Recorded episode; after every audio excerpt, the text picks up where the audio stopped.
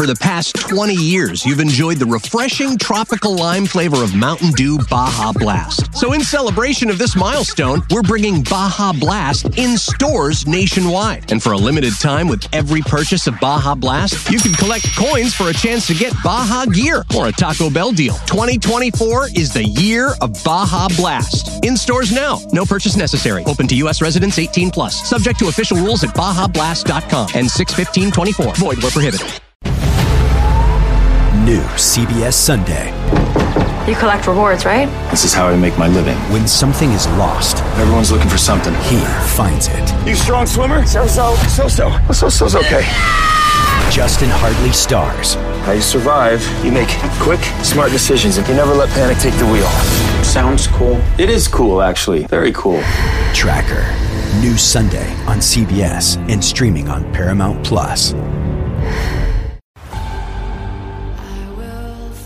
Hit Paramount Plus original docuseries returns. The last time I saw Max, he looked at us laughing, and then everything changed in a blink of an eye. My feeling as a detective is that he was murdered. Yahoo Entertainment calls it a spine-chilling docuseries showcasing real-life tragedies What if it was your child who went missing? We need to know the truth. never seen again. Now streaming on Paramount Plus.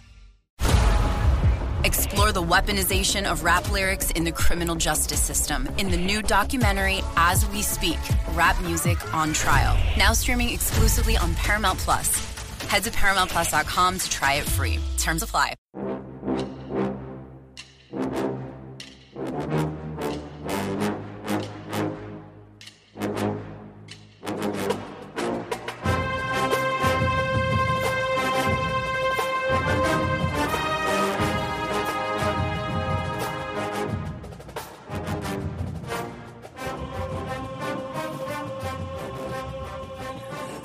To another edition of the Bucknuts Happy Hour, a spring edition as we're starting to get closer to that, at least in Columbus, Ohio, where the Buckeyes reside. I'm Patrick Murphy, and today we're going to talk some Ohio State Pro Day. The Buckeyes held that event at the Woody Hayes Athletic Center on Wednesday afternoon. Um, we'll discuss some Buckeye secondary things, uh, the defensive backfield, and, and we'll touch a little March Madness and the Big Ten and the issues that that conference has had in the tournament yet again. To get us started, though, I'm going to bring in Tim Hall from the Buckeye Show and 97.1 The Fan. Hi, Timmy. How are you? Just can't get a minute here in this studio, man. Can't get a freaking minute. You were just 20. If you, here we go again. Just come on in, boys. You're Just come on demand in. and demand. Hi, Pat. Pat, how you doing? All right, back to Well, Tim, for those who uh, Oh, aren't watching, man. for those Oh, who aren't man. watching live, Life- who do we Life just with the fan. You know, I should I should turn the microphone on amateur hour for me. That way that on air light is out there. I don't I still don't think it would work though, because they know I'm not on the air. It'd just be a light. Just doing a podcast with my buddy. But yeah, I was saying like 20 seconds before you pulled me in, Tyvis Powell just walked in mid sentence, like, hey Tim, you know, you never told me, blah. I'm like, dude, I'm about to go on. And then sure enough, This is what happens when you record via the internet as opposed to everybody in, in one place together. But uh, how how you doing? that was probably how- the best moment of this whole entire podcast run, though, don't you think? probably was. And if you can't, if you couldn't see it live, or you're not watching this, you're listening to the version. We're sorry you missed Tyvis popping in to say hello. Um, Tim, you you you sipping on anything over there? Yeah, we're uh we're sipping on some coffee here because I'm just really firing on my work day. I'm not a I'm not an alcoholic, so I'm not drinking alcohol right now. Uh boy, just imagining a little Bailey's Irish cream in here though. That would be nice. And speaking of that, no more than 10 minutes ago when I was listening to my music app on the way in because I just got here and Dropkick Murphys. How ironic, right? Yeah. Dropkick Murphys. Have you heard the boys are back? I don't know if I'd heard that song before. that one doesn't. like the sound- boys are back and they're looking for trouble. It's pretty good. It got me going. All right, I'll have to check that out. Uh, yeah, I personally like the Dropkick Murphys just because of the name. Uh, I too am not drinking alcohol today. I've got water here. It's actually the second straight podcast I've drank water. I am committed to my uh, fitness. We got the weather's turning, summer's coming up. Got to get back in shape for the pools. So uh, I'm going to go to the gym once we're done here. So can't be drinking well, beer and then going to the gym, right? That just doesn't. Well, doesn't, I've I've seen you at these media availabilities, and you wear these shirts that are sort shirt. of revealing. You wear these shirts that sh- sort of show the pecs and the guns. I think Pat Murphy is hitting that bench. I think he's hitting the bench, baby. Yeah, today's not a bench day, but uh, I try to stay in decent shape. Doesn't always work, but I've committed to going today. So, anyway, enough about all that. Let's talk some Buckeyes and specifically some pro days. Tim, you and I were both out at the Woody yesterday. Let's talk workouts first. We'll get into some of the stuff we heard from the Buckeyes after, but was there anything from the workouts that we saw that stood out to you? Now, for people that have never been to this event before, we're kind of pushed into a corner. So there's not a ton, we can't see everything that happens. So, like the offensive line drills, for instance, were way down on the other side and there were people around. But of what we could see, Tim, what stood out to you from Pro Day?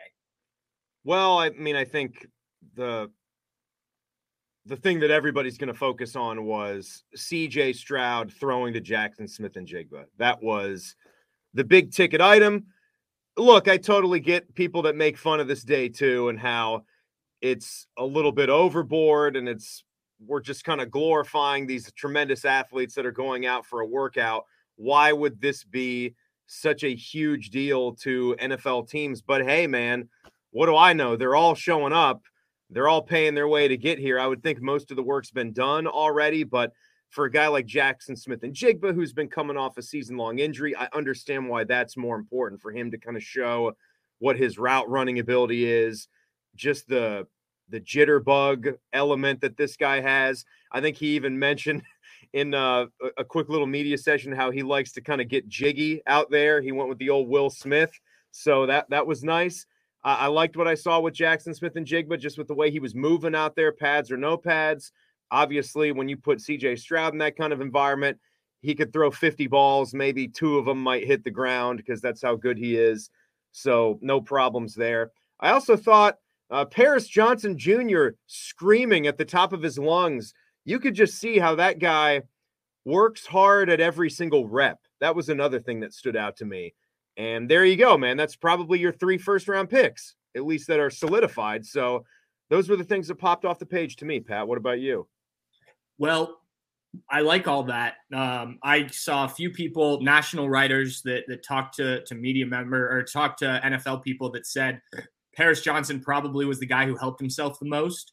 Um, that's surprising to me a little bit because I thought you know Paris did a lot of great things while he was at Ohio State, uh, but you know, maybe this for a lot of people, maybe this is the first time seeing him up close and, and seeing just how physically big he is and, and whatnot. Guy can move too.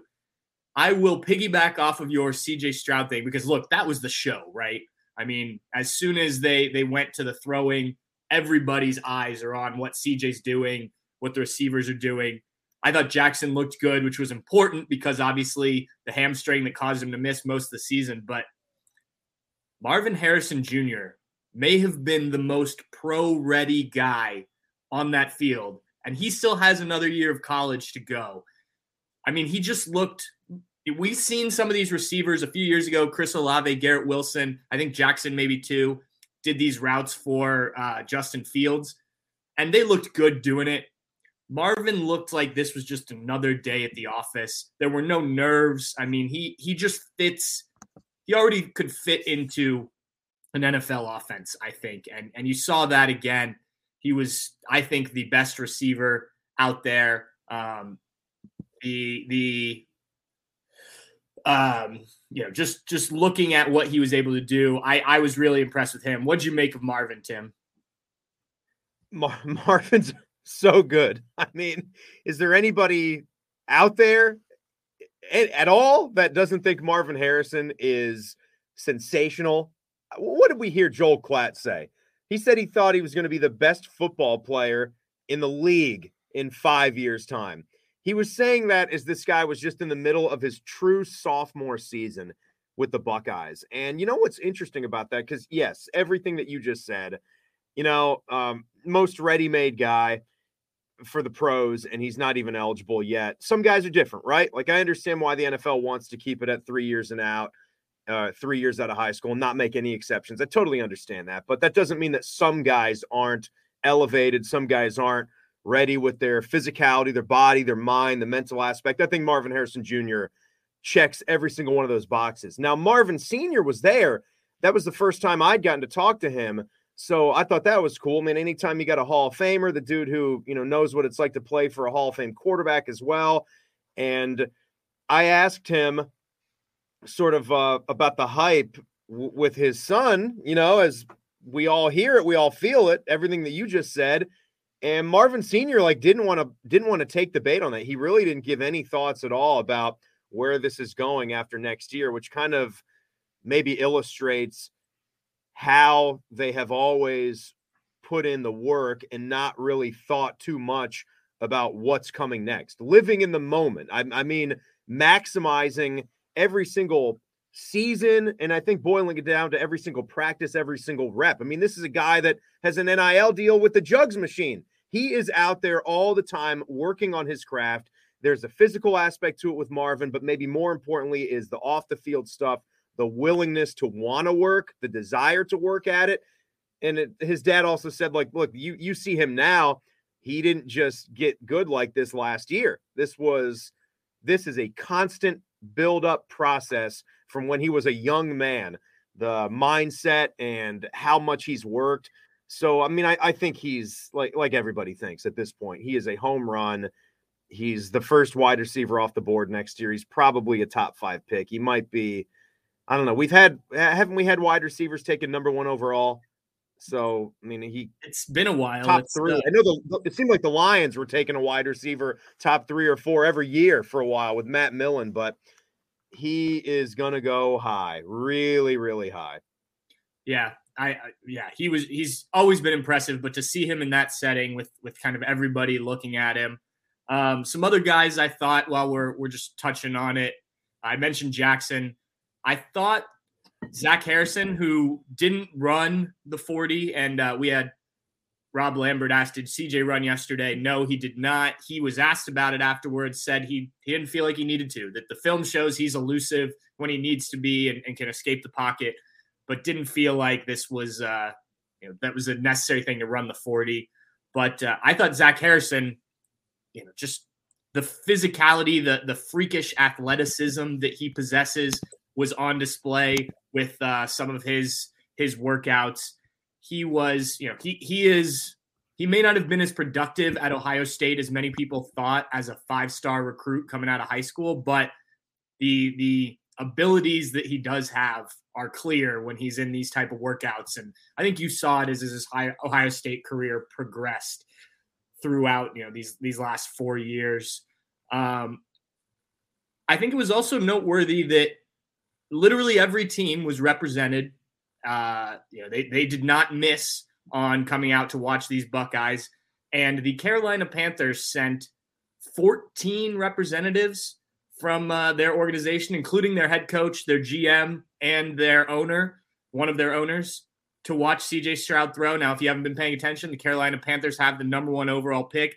They had dinner with CJ and his family the night before look, Bryce Young, as we're recording this, Bryce Young's doing his pro day on on Thursday, so he'll get his chance. But I thought CJ made as good of a case as possible to be that number one overall pick. Ryan Day said it was the best workout he'd seen. And remember, Ryan Day coached in the NFL. He's coached Matt Ryan. He's coached you know these guys at Ohio State.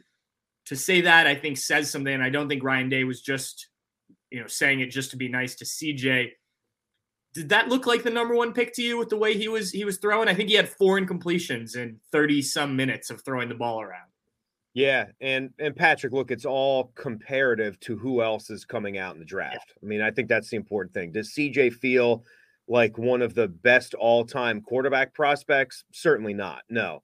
But with everything that we've seen this guy put down on film, we've watched every single throw, you know, you and I covering this team over the last two years. And then even his long run the year before, right? His touchdown run, which was like his only play of his uh of his first year here at Ohio State. This guy's got enough tools in the tool bag to make you feel good about him being the number one overall pick. I like him better than anybody else that's available. I like Bryce Young second, even with the lack of size, because the guy has shown to be a playmaker and he's done it against really good competition. And we've seen short guys in the NFL now. I, I don't love it that he doesn't have the height, but I'm also I'm I'm not going to steer away from a guy who I think is a really really good football player and a good dude because of height. But I do like the fact that CJ's got that on Bryce, and I like the I, I like the fact that he had that Georgia game where he showed a little bit of what he wasn't showing enough throughout the course of his two year career, which was the willingness to just take what is there with his legs. And he later admitted, I thought that was really interesting, you know, after the combine when he had the, the media car wash, some of the many things that he said, that was maybe the thing that stuck out to me the most is that as much as he kind of debated and maybe that was the most abrasive we ever saw CJ. And he really is. I want to make it clear he's not an abrasive guy at all. But as far as when he was would deal with the media, I think he just heard it so much and heard it so much, and he probably looked at the win loss record early on. I said, "We're winning. Like we're not even in in close games. I am better as a pocket passer, so I want to keep my eyes down the field." Maybe he thought that that was his best way of proving to the NFL folks how I will throw the football. I don't need to like put myself at risk by running and taking hits because I can get the ball delivered through the air even when a play breaks down. I understand some of that, but when he later admitted that he needs to do that and it's part of being a football player, even at the next level, I thought that was something. But I'm with you, man. The Panthers really, really opened it up here. It, it certainly feels like he's the number one overall pick, and that would be cool, right? Because that's sort of the sort of the last straw here. Ohio State's seen it all, done it all, put guys into the pros smashed first rounders, you know, what that, you know, 2006 and then the 2016 draft where they just had, I think it was six in each of those first rounds, but looking for that number one overall pick once again. Haven't had it since the Pancake Man, since Orlando Pace, and that is an awful long time. Certainly yeah. feels like, and this sort of like see it doesn't seal the deal because CJ's got to then go to the NFL and be something. But as far as trying to accomplish having that quarterback that makes it in the league. Looks like Justin Fields will finally be that guy. But to have a number one overall pick that then goes out and becomes that QB that you've been looking for, we could put the posters all over the place in the Woody. And CJ, hopefully, you'll still be doing it and leading a franchise 10 years from now and maybe beyond. And that would be awesome to see. Yeah, I mean, look, if he's not number one, he may go number two. He could go number four. Uh, yeah. so number two is the Texans. Number four is, uh, I believe, the Colts.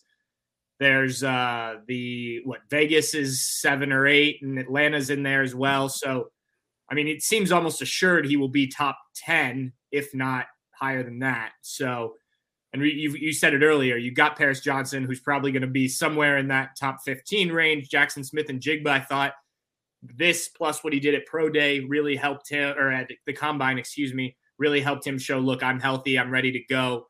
Yeah. And, uh, you know, we'll see some other guys from there. I think, you know, Zach Harrison, I mentioned earlier, you're going to have some of the defensive guys drafted. I thought Tanner McCalister, just Tanner McCalister working out with no shirt on was impressive. The guy has a maybe a 12 pack and looks just ripped. He ran well. Um, you know, these guys will, I think almost all of these guys are going to come off the board. We'll see like where a guy like Mitch Rossi fits in in the NFL if it's not with the San Francisco 49ers, because that seems like a perfect fit to me to, to go in there and be that Kyle Juszczyk type of guy. Uh, I talked I talked to him yesterday. If uh if folks want to listen to my uh, podcast from yesterday for the Buckeye show, I had a nice three or four minutes with Mitch Rossi.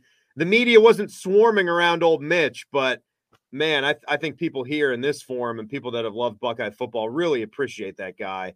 And what a what a cool story, right? And he allowed Ohio State to finally play some more traditional formations where you just haven't seen that in the longest time. And to get out there in the power I, like fans really love that stuff. And for him to be versatile between, you know, moving around in the box from a fullback, he could even just take a get up in a in a straight running back formation, play the tight end. I I would not be shocked if this guy winds up getting an opportunity in the NFL. Maybe not get drafted, but certainly wouldn't be surprised. He's definitely going to a camp. That's a given. Yeah. But I'm talking about making it in the league. I, I think there could be a chance for him with you know being that throwback fullback style of player. I agree. Um, I always think it's interesting the way that fans look at these combine pro days. We have threads on our message board from yesterday about how guys hurt themselves or didn't. I think sometimes there's an overemphasis on these type of things. Like, look, CJ could probably lock up the number one pick potentially with the way he throws, based on how he did. Jackson needed to show that he was healthy, but I think a lot of these guys, their film is what the the coaches, the the scouts, everybody is looking at, not necessarily what they do in you know tights and a t-shirt on a indoor field when there's not football being played. So I think sometimes we overanalyze like decisions not to run or you know the decision to run and if that if that affects you um i think it's just a piece of the puzzle and i don't think it's as big of a piece as maybe some people think. Ultimately these guys need to be able to play football. You want to test well obviously especially if if you know you're a guy who's maybe lower down but ultimately what's what's going you're going to be drafted on what you did on the football field and i think that's the most important thing not what you did at the combine or at pro day. And I feel like this time of year, we kind of forget what these guys did on the field three, four, five years in college, whatever it may be. So look, we're, yeah. we're talking about it now. So maybe yeah, we're part of the problem, but I don't know. I, I do think it gets a little bit overemphasized. I'm I'm just really excited. I I know you love the draft too, Pat. I I think it is it is the greatest sporting event that is not a game. Yeah. Next for me, right up next to Selection Sunday. I love that too. That is one of my favorite days in sports with the conference tournaments ending and then the bracket release of the greatest event in sports, in my opinion. But other than that, I'm like, you know, you're a Champions League guy. Maybe you enjoy the draw, the show that they put on for mm-hmm. that. That's pretty exciting, right? But the NFL draft, I mean, my God, it's in the off season, but they've done such a good job with that. Credit to them, man. It's it's one of our favorite sports in America. It sort of feels like our, our America's pastime now. And they just make that damn thing such a big deal. They dress it up. They've moved it around to different cities. I think that was a brilliant decision by them to let other fan bases across the country sort of feel like they're more of a party of it. I still remember when that thing was in Nashville and then even Philly too. Just some of the the part, just the swarms of people, even Cleveland. You know, it, it's it was a great idea. I love the draft. It seems like we we really do have a shot at this thing as Buckeye fans to see the number one overall pick go off the board. But yet, you also don't know that for sure. So no. there's going to be a lot of anticipation and a lot of excitement going up to April 27th for that Thursday first rounder to see if you do get those three Buckeyes will CJ be the number one overall pick? Because that's really the, and then if he's not, then yeah, second, fourth, like, is there a slide? There's always that opportunity. I'm, uh, I'm starting to feel like, like I'm just a talking version of the movie Draft Day now with Kevin Costner, with, with everything that can happen. But either way, it's it's fun. I, I can't wait for it. Yeah, the the one thing, first of all, the NFL does a great job of staying relevant all year round. I think it's the only sports league in the world that has successfully done that.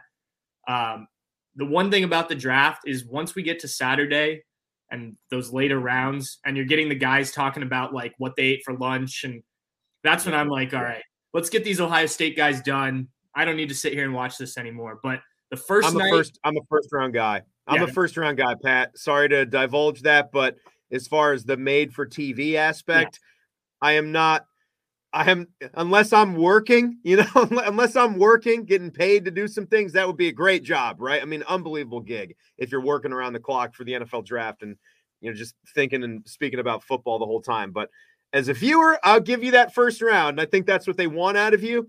The rest of that, I will get the up to minute, you know, things. I'll have the pings for my team, you know, what Washington might be picking, and then where these Buckeyes are going. Then maybe I'll go back and watch some of that stuff because it'll be taped and you can see like the snippets of what they're saying and all that. If there's anything fun, but that a credit credit to you guys out there if you're crazy enough to watch the entire NFL draft from Thursday all the way through the end of Saturday. Woo!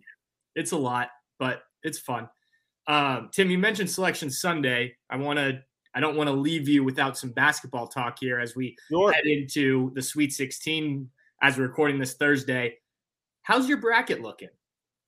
Bracket's okay, right? I mean, would you consider having three of your four Final Four still alive? Okay, that's pretty good. Yeah, yeah, I would. So I, I and I took a, a shot with Duke. It wasn't really one of the massive upsets that pinched me. It was sort. I wouldn't say Duke was under the radar, but still, you're picking a five seed, and you understand that the ACC wasn't t- terrific this year, but they were starting to hit their stride with a lot of really good young NBA type dudes. So it's a gamble when you're going with younger guys. We've seen how that's kind of run out of gas for for Calipari, unless you've got like those really insanely high end NBA dudes like the Anthony Davis types. Calipari has not been striking it very big in the NCAA tournament, and that's why he's likely going to be done there. So, yeah, I went with Duke, and they're the one that they got knocked off. I was surprised to see Tennessee handle them the way that they did, but uh, credit to the SEC and what Tennessee has been. They lost a key guy to injury, and it doesn't seem to matter. Zeigler's out, but they still seem to be a really dominant physical team, and Rick Barnes certainly knows what he's doing. He's I actually looked at him in the, the little like glossy media guide. Rick Barnes is up there with uh, the most tournament appearances of all time. Like it's crazy, right? Like that that Rick Barnes, he's up there in the top 10 for most tournament appearances all time. But the bracket's okay. So I've got Bama, even though I hate to say it, uh, Texas, Bama, and UCLA, just missing out on Duke. As far as the games today, man, uh, K State and Michigan State, you got Tom Izzo trying to clean up the mess for the entire Big Ten Conference again. That is a big time game. Uh, Arkansas, UConn. I'm in one of these survivor pools as well, where you get extra credit for the seed points if you pick a higher seed. So I'm kind of honing in on Arkansas. I just, again, kind of going with the SEC and seeing how they've been the conference that's been a little bit ahead of everybody else. They're a really good team, and they took some lumps in the middle of the season with how they built their roster. But I mean, they just knocked off Kansas. So I would be worried if I was a UConn fan and, you know, you got the FAU guys going again today against the Vols, and then Gonzaga and UCLA. You got to rewatch that Jalen Suggs buzzer beater in the pandemic yep. tournament. If you haven't rewatched that today, that's just pure tournament bliss. Uh, what a shot. What a game that was in the final four years back. You mentioned the Big Ten, and let's we'll, we'll end on this one with with you. What do you make? I mean, this is not a new thing for the Big Ten. They haven't won the tournament, which is a hard thing to do. Only one team wins every year since what, 2000? Is that right? When Michigan State won? Mateen Cleaves and Michigan State. It's yeah. sad, man. It's what sad. You, what do you make of this? I mean, look, the, the conference every year, we hear how deep it is, how good it is. We see the talent in this conference when when with Ohio State and the teams that they play. Obviously, the style of play plays a part. Um, I saw people on Twitter talking about how it's officiated different in the Big Ten. Yeah. What's your take as a, as a guy who watches a lot of basketball? Yeah. Why can't the Big Ten represent well in the tournament? I I think both of those things okay. that you mentioned plays a part in it. The way that the league is officiated and the slower style of play. Also, hear me out on this. I think you know you see this specifically with Purdue, but even other teams. There have been some very nice, dominant college basketball bigs, but they have not been the type of athlete to really go on and crush it in the pros.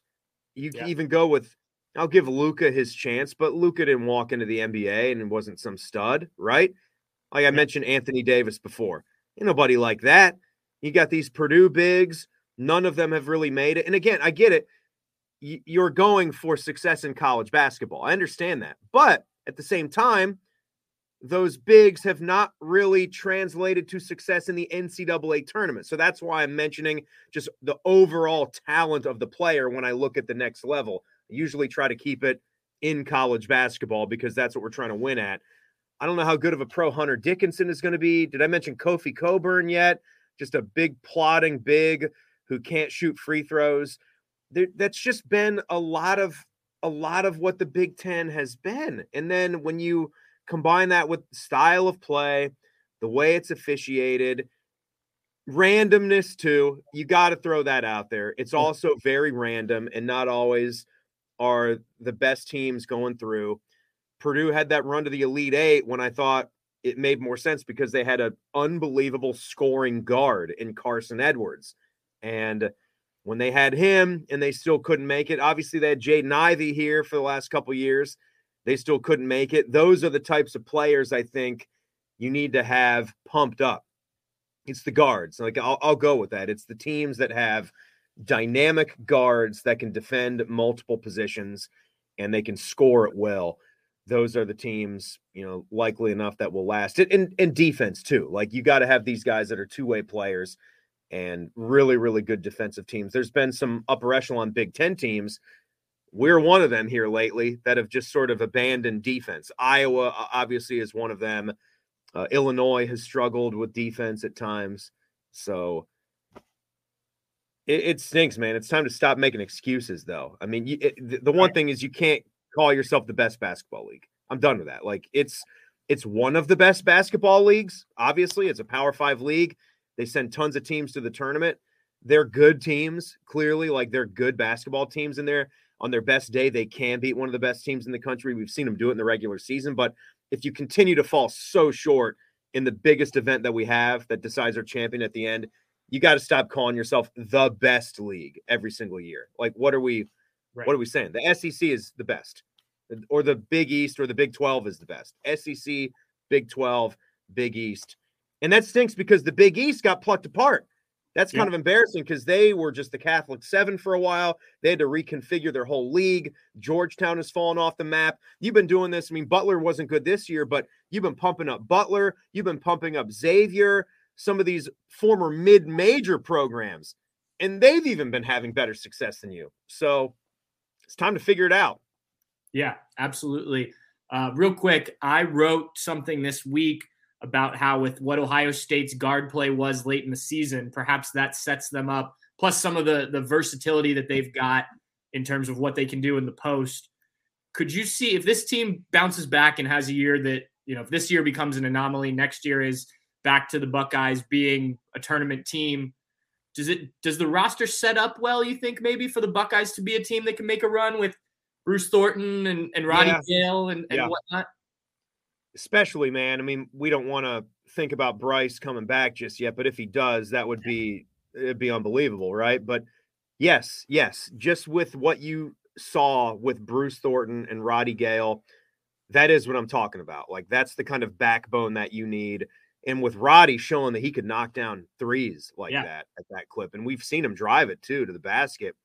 So you could possibly have two guards that could play off of each other that way, and it. I I don't want to get too ahead of ourselves too, though, because Ohio State clearly has a lot more to prove. Like I'm I'm not going to gift them a run to the Sweet 16 when we've never seen this coaching staff go to the Sweet 16 anymore. Sure. They got to prove that they got to do that again. Some of it's randomness. You can get matched up against a good team, but it'll be on them to set themselves up with a better seed because they've always, you know, it's getting to the second round.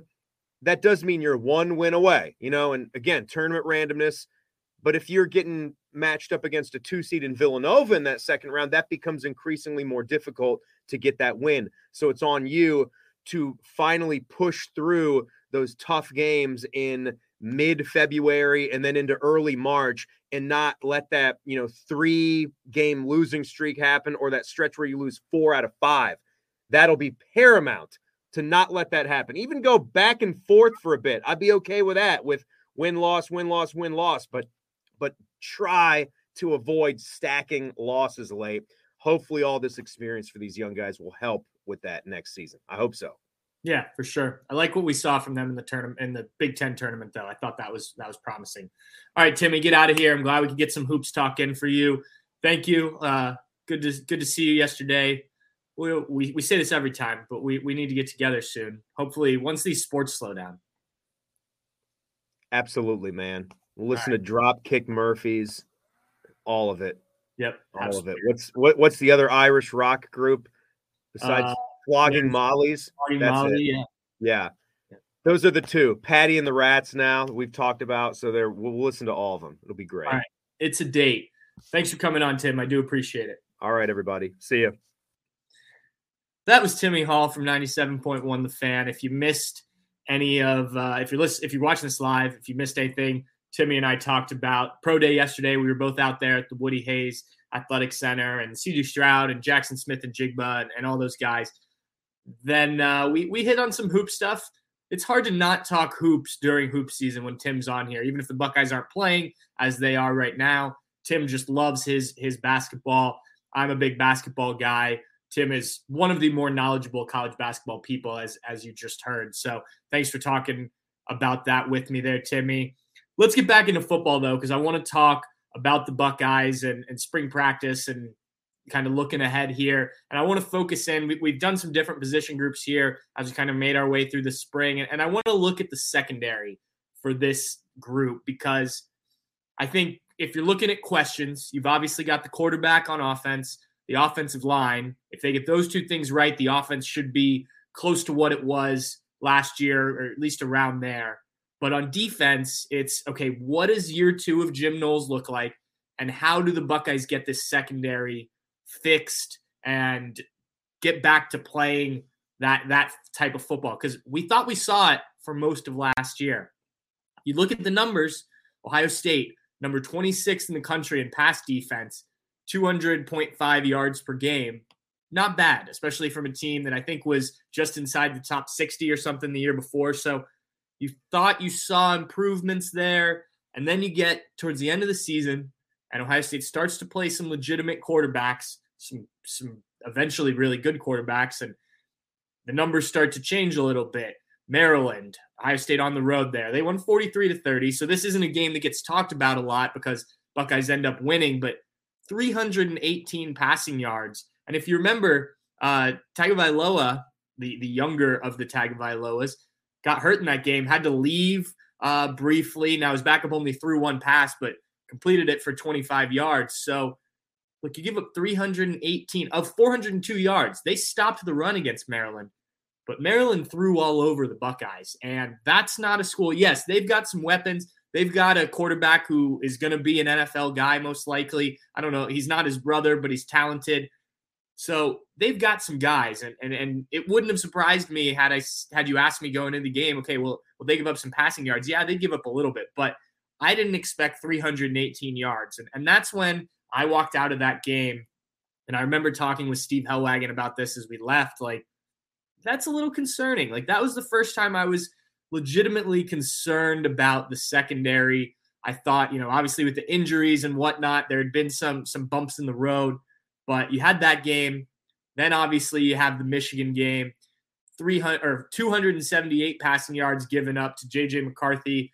Uh, well, all but 15 of them were to JJ McCarthy. He also threw three touchdowns. Now there were busted coverage, things like that, that that played into some big plays, but the numbers still count. And, and those are part of the issues that we're talking about that need to get fixed. And then obviously you get to the Georgia game, and that's you're playing Stetson Bennett, who of those three quarterbacks, I don't know what he's going to be in the NFL, but the guy's a national champion. He's obviously talented. 398 yards, three touchdowns. Obviously, I think the play that stands out to most people was the 70 plus yards uh, through the air on, on one play where if you can just force Georgia to drive the field, then we're talking about maybe the Buckeyes, ha- Georgia not having enough time to come back and win that game. Buckeyes going to the national championship against TCU doesn't happen because you give up that, not just because, but one of the big reasons you give up that big pass play. So let's look ahead and look at what the Buckeyes have coming back. We'll start with the corners. This is a group that not a lot of depth for the second year in a row, but some talent. Now, Denzel Burke, we expect to be the starter at that position. Uh, he's a guy, you know, he'll be a third year starter, a guy who's probably thinking NFL draft after this next season.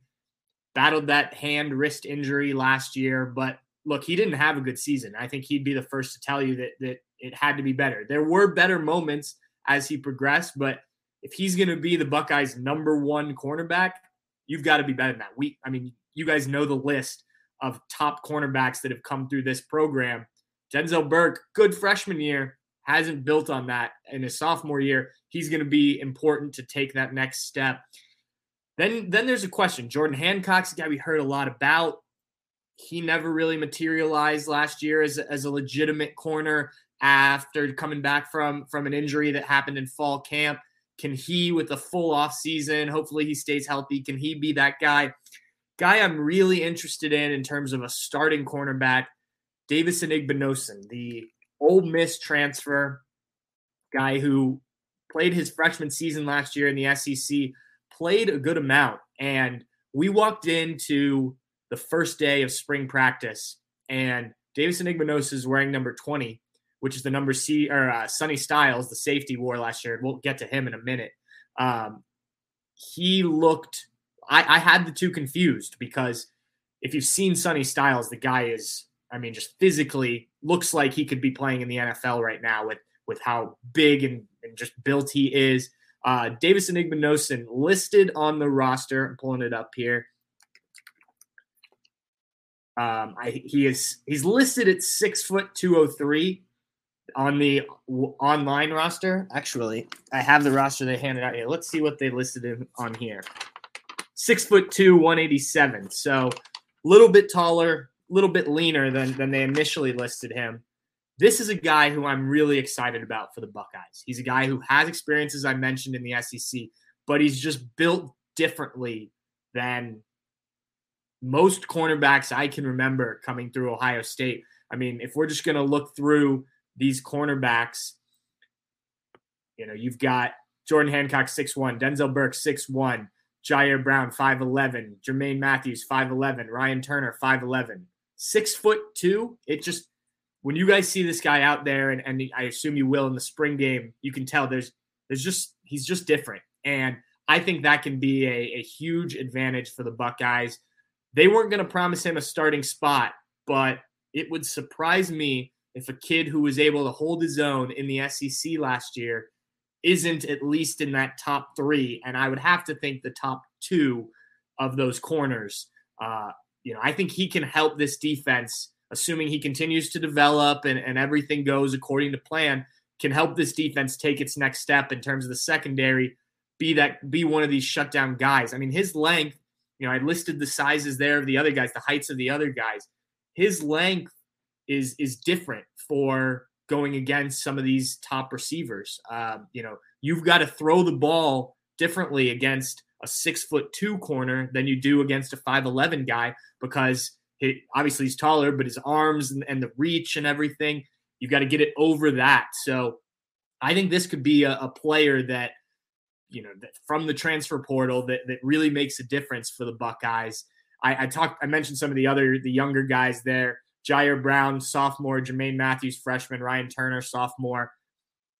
We'll see if any of these guys can get into a, a, legitimate role. As I said, there's not a ton of depth there, and we saw last year when the Buckeyes had to kind of roll some some guys due to injuries. We saw some young guys get an opportunity.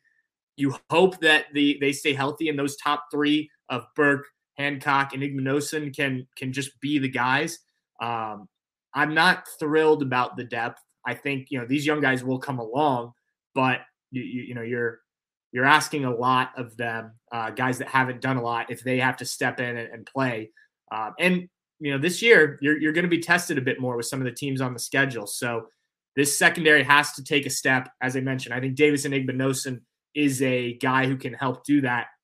If you look at the safety spot, um, you have some guys you have to replace. Ronnie Hickman's gone. Tanner McCalister's gone. Uh, you do get Lathan Ransom back, which which is good. They need to figure out what Lathan Ransom's role is going to be between the three positions there. The the assumption is that Ja'Had Carter, who is another transfer, came from Syracuse, will be that nickel spot that Tanner McCalister vacated. And like I was saying about Davison Igbinosun, Ja'Had Carter built differently than what we saw from Tanner McCalister. I think Tanner McCalister is 5'11, 5'10, something like that. Um, I he just measured at the pro day yesterday, so he's right around there.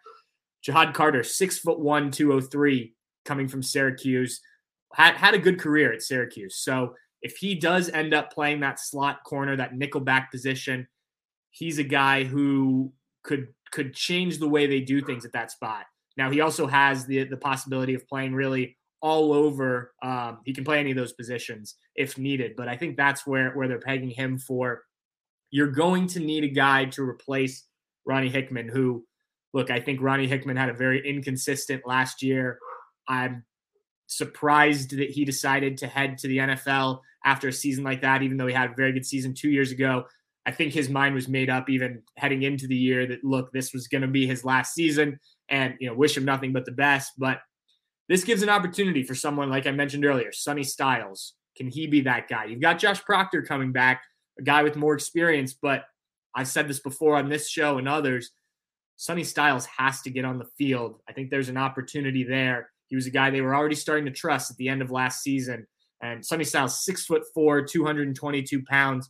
You, I mean, that's just, he's just a freak. If you watched him in high school, if you saw him at all last year, you know he he can be a difference maker on this defense. I think he's got to be a guy that's on the field.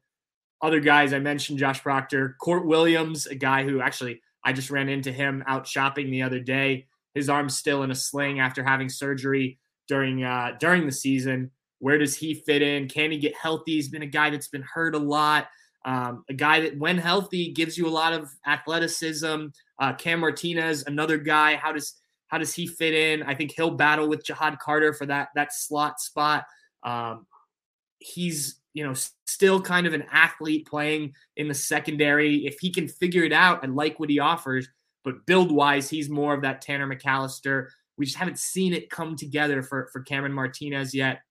Kye Stokes is another guy I know Buckeye fans are excited about after seeing him in the spring game last year. Didn't play a ton last year, a lot of backup stuff, but he's going to be in the mix for kind of that deep safety position. Uh, I I know that there's not been a big rotation in the secondary, but I wonder if there is some more of that. If you have three safety spots and four guys that that are contending to be starters, can you find a way to get, you know, if you have Sonny Styles, you have Lathan Ransom, you have Ja'Had Carter, and, you know, just for an example, you have Kye Stokes. We'll just say you could pick whoever you want there. But if you have that fourth guy who shows enough that he could be starting, how do you get him on the field? And I think it's going to be interesting. Ryan Day said the other day, and I, I want to learn more about this. When we talk to the secondary coaches, I want to ask about this. They said that they, they've kind of they they changed Tim Walton's role his title, and they're they're having the defensive backs meet together more as opposed to cornerbacks and safeties. So I will be interested to see how that works. Maybe guys are, are able to move around a little bit more. Uh, what was the reasoning behind that? Ryan Day touched on it a little bit, but I'd like I'd like to get some more understanding of, of why that was needed. I think obviously the results, as I mentioned at the top of this, the results weren't there. Um, the you know that they did not play well in the biggest games of the year in the secondary. So obviously you needed to do something. I don't think they were going to ever fire Tim Walton or Perry Eliano after just one season. Uh, but you do need to you need to do something to get this better. And it's not just well, let's try again year two. No. So having these guys meet together, I think helps everybody be on the same page, speak the same language. Uh, I think that's an interesting idea. I do want to hear more about it, and then you know see maybe after spring how this is all working in terms of that that strategy. If if the Buckeye secondary isn't a big step forward because we saw the linebackers play well last year, the defensive line you could see more out of it, but still played well enough. I think the secondary is what has to take the big leap this year, and, I feel like we've said this a lot in recent season, recent off seasons about this group, but I think there's talent there. You know, I mentioned the two transfer guys. I think those are both upgrades. I think bringing in a guy like Sonny Styles now with a year of experience. Remember, he should be coming in now. He reclassified, uh, skipped his senior year of high school in Pickerington. So now he's got a year of experience. He's played some. How do you get him on the field to, to use his abilities? Um, and then what do you do with some of those other guys? I think those are all going to be very important questions to get this defense right. And look, if this defense is just that much better against the top teams, if if they had taken a little bit further of a step, maybe been able to help get some stops, you're talking about a team that probably figures out a way to beat Michigan. You're talking about a team that, you know, even if maybe they don't end up playing Georgia, but whoever they play in the playoffs is probably more equipped to deal with what you see in that that passing attack at that level. So I think that's the biggest thing on defense for the Buckeyes. You obviously have to get the quarterback and the offensive line figured out, as I mentioned. But if they can get that defense figured out, that secondary in particular, with the guys they have, I think you're uh, I think you're looking at at what can be a very good defense with the rest of them there. Uh, a couple quick questions here. Um, Sue, I saw that you popped in late. Sorry about that. We did put it out on on social media and on uh, on the message boards there, asking about Mitch Rossi. Uh, I would assume he did impress some scouts yesterday. We Tim and I were talking about him earlier, asking if he's going to get drafted. Look, it's hard for a guy like that. I think he's not a true tight end in the sense of like a guy who's going to go out and catch passes for you, a blocking tight end. You know, maybe in the later rounds. Um, the the kind of comparison that that I've made and I've heard other people make is like a Kyle Juszczyk in San Francisco. And I think San Francisco could be a great fit for him if if they're interested. They, you know, that's a guy, that's a team that uses the run game, uses still uses a fullback, gets the fullback involved in the run, the pass game. A lot of things that the Buckeyes did there uh, the last year with Mitch Rossi. And I don't know if everyone remembers this, but before Ryan Day was on the Ohio State staff, he was a member of the San Francisco 49ers coaching staff. So things have changed in San Francisco since then, but obviously he he knows that organization.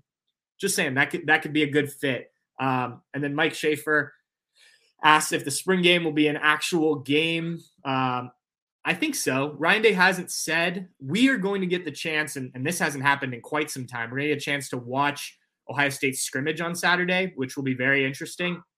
Obviously, we'll have coverage from that. Now, they may restrict exactly what we're able to talk about publicly after that. The NFL does that a lot, and, and Ryan Day did it early on in fall camp.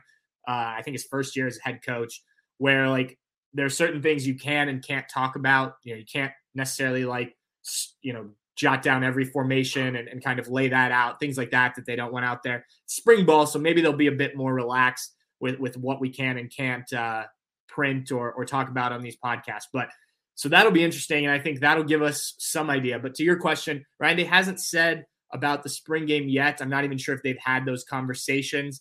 I think a lot of times what goes into that is how healthy the team is. You know, are you able to actually field two full teams? Um, you know, obviously there's some rotation there in terms of guys can can switch teams in a spring game, but I think that you you know you, you don't want to go out there and and just not have enough guys on either side of the ball. So I think some of it will depend on how they come through spring practice. They don't have a ton of injuries right now. I think there's nine guys that were out at the beginning, and we haven't heard a ton about other injuries. So I would assume you, you mentioned Mike the the quarterback competition. I think that would be the best way. And, and Ryan Day's talked a lot this offseason about putting these guys in situations to compete, not just the quarterbacks, but the whole team. Obviously, a game like setting is more more uh, relevant for something like that. You want these quarterbacks to experience that, especially a guy like Devin Brown. I think also you you need to see what it's like for Brian Hartline calling plays. If you're gonna gonna go that route come the fall, I still feel like Ryan Day is to end up being the play caller this year, but they're trying to set Brian Hartline up to experience some of that. That would be a great game setting to do that in. Kevin Wilson has been, uh, yeah, I think last year Kevin Wilson and Jim Knowles were the two head coaches of the of this of the team. So we'll see how they break it down. Um, we'll certainly let you guys know when when they make an official announcement. But I would be surprised if healthy and, and everything falls into place if they don't have you know, an actual spring game game and, and not some of the offense versus defense or some of the things we've seen in the past. All right, we're going to wrap this one up. Um, another edition of the Bucknuts Happy Hour in the book. For those of you who tuned in live, thank you. Uh, we always appreciate your comments and and when you tune in. For those listening or watching later, you're just as appreciated. I realize it's the middle of the day on a Thursday. Not everybody can tune in for the happy hour, but that's why we put it on the po- as a podcast. You can listen to it later. Thanks for Timmy Hall for coming on. If you missed anything with him, we talked pro day, CJ Stroud, Jackson Smith-Njigba, Marvin Harrison Jr., who won't be going pro yet, but looked like a pro at the WAC yesterday. Um, and then we dove into some March Madness. And then we talked some, and then I talked some secondary. So if you missed anything and you were were tuning in live, this will be on our YouTube page on anywhere you get your podcast. please like, subscribe, um, especially on the YouTube page. We just put up a ton of videos from interviews from Thursday with defensive and offensive linemen, Justin Frye, Larry Johnson. So there's already some good stuff on there. We'll have plenty more. If you're not a Bucknut subscriber already, I strongly encourage it. Look, it's not just recruiting. We have a lot of good stuff on there for VIP members. You also get access to the entire 247 Sports Network, right? So there's a lot of stuff there. If, if you're interested in other teams or some of our national writers, things like that, uh, it's it's it's a good resource if you're a big Buckeye fan. Uh, football and basketball. Our our national basketball guys do a great job. We try and stay up to date on everything Buckeyes as well. So anyway, if you missed it off the top, I'm drinking water today. Have to go work out later, so didn't want to be slugging beers. But as always, thank you, Buckeye fans. Thanks, Bucknutters, and uh, cheers.